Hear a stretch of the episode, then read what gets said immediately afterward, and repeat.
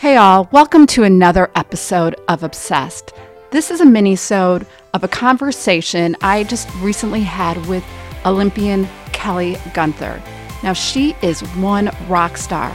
She owns her life, she owns where she is, even though she is a retired elite athlete. And that change took courage. So enjoy this little mini-sode with Kelly Gunther and get obsessed with your life. And don't forget to tap those five stars if you are enjoying the content we are delivering straight to your earbuds.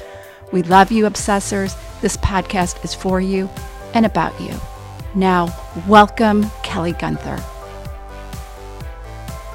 I'm just, I mean, I'm just amazed by the reinvention of Kelly because an Olympian and now, and I'm just going to call you mere mortal. You're one of us now, Kel. You're one well, of us. Thank you.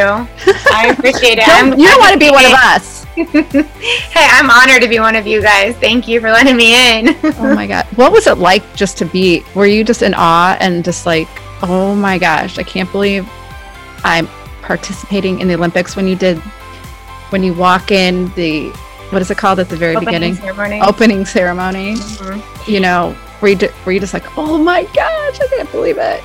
Yeah, that's literally exactly what I had said. And I just kept saying, like, oh my God, like, I can't believe this is real. Like, I dreamt about this so many years ago, and I could picture and see myself as that little girl watching. And now, because I never missed my opening ceremonies from 1994 until I was in them in 2014.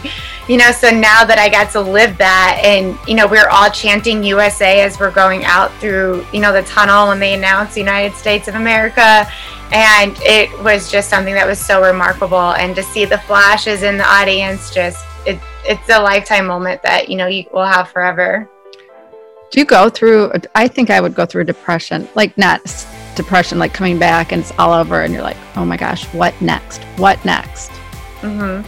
Um, I really, really like that you asked that question because I think so many athletes go through that and it's not talked about. Um, I was gladly ready to retire. Um, my body was old. I had skated for 25 years. I was in my early 30s, and I had two back injections and two knee injections just to get to 2018 Olympic trials. Um, I had no idea if I was even going to be able to get there physically and mentally. Um, and so even when I was done last summer, I really faced, you know, I think a little bit of depression, and I didn't know what that was, and like it, even a little bit of a panic attack. And I was like, well, normally when that would happen, I'd go to the starting line, but the starting line where the gun isn't going off anymore. so now what do I do? Um, and I think it's just because we come from such a high level, um, at least for myself, you know, I want to jump in right to that next level of being, you know, at the top, but knowing that I have to work from the bottom to get to that top.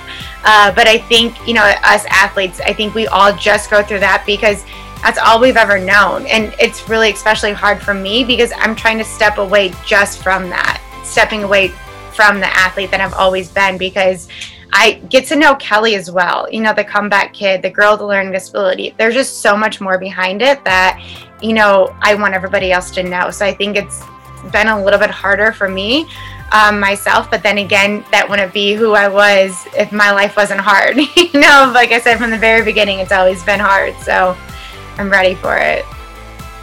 Right. And just speaking about it, I mean, you know, we know more about you than you know about us. And the fact that you are so vul- vulnerable and can't speak of these huge challenges you've had in your life. And I'm sure there's a lot more to that. But, you know, you just have proven, you have a proven track record. So I have no doubt we'll be seeing you in some amazing spaces. Thank you. Well, Kelly. thank you so much. I appreciate it.